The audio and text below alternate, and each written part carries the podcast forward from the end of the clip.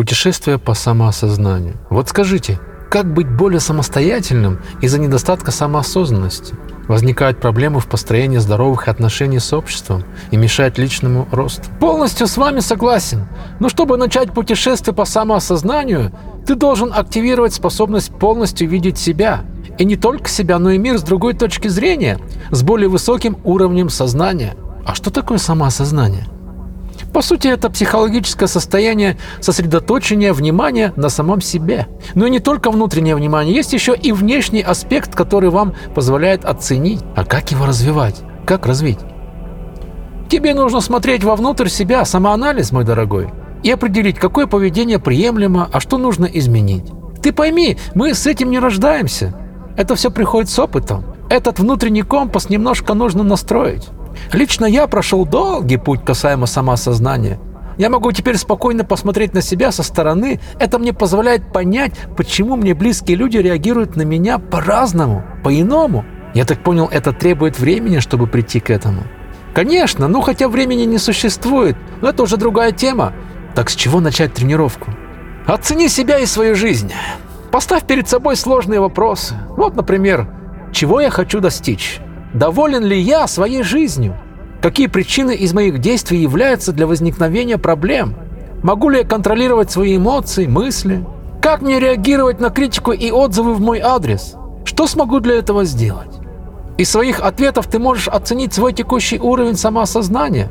Господи, да это же сколько работы, это капец.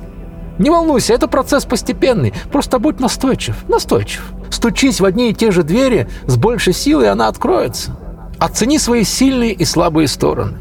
Выпиши их в блокнот, затем подумай, как улучшить качества, которые вызывают проблемы в жизни.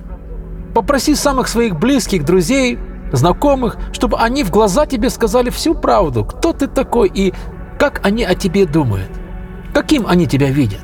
Будь эмоционально готовым выслушать все это. Затем найди время и проанализируй все это. Соглашаясь с отзывами. Мы, естественно, настроены приветствовать похвалу, а не критику. Многим из нас приходится прилагать сознательные усилия, чтобы позволить людям подчеркивать наши недостатки. Понимаешь? Определите эмоциональные триггеры. Возможно, вы видите себя так или хотите думать и вести себя так более приятным образом. Тем не менее, есть другая сторона вас, которая проявляется в определенных ситуациях. Запомни, ты не два человека, просто один с противоположными реакциями, основанными на твоем настроении или текущей обстановке.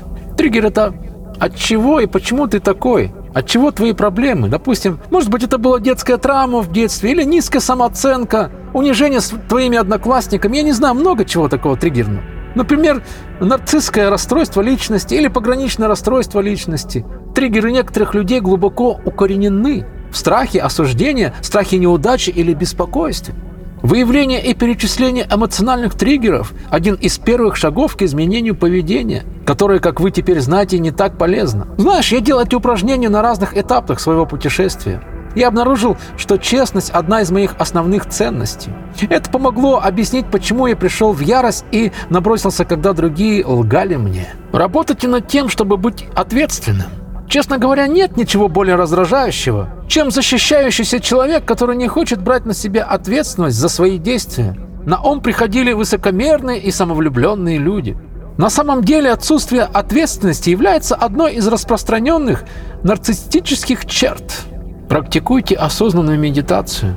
Уделение внимания только настоящему моменту, где бы вы ни находились, помогает вам наблюдать за тем, как разворачивается жизнь. Вы можете буквально остановить себя от того, чтобы говорить или делать что-то, чего не должны с таким уровнем самоосознания. Осознанную медитацию можно практиковать в любое время, даже когда моешь посуду. Начните с того, что верните свое внимание к себе и проверьте свое настроение или умственную способность что-то делать. Вы можете решить, что находитесь не в лучшем расположении духа, чтобы вести этот разговор с своим супругом или супругой, или делать такие значительные финансовые вложения. Вы можете избежать ссоры и финансовых потерь. Примите свою интуицию. Пусть ваша совесть будет вашим гидом. Это старая поговорка, которая имеет смысл в этом контексте. Подчиняясь указаниям своей совести, вы должны больше полагаться на свою интуицию или то, что обычно называют вашим внутренним чутьем. Интуиция подсказывает вам, когда что-то не так. Познай себя. Расширяя самоосознание, вы становитесь более способными к саморегуляции своих эмоций в различных ситуациях. Вы можете быть по-настоящему настроены на свои собственные чувства, а также на чувства других. Всем пока, берегите себя. Спасибо огромное, всем пока и до следующих выпусков. Спасибо вам огромное.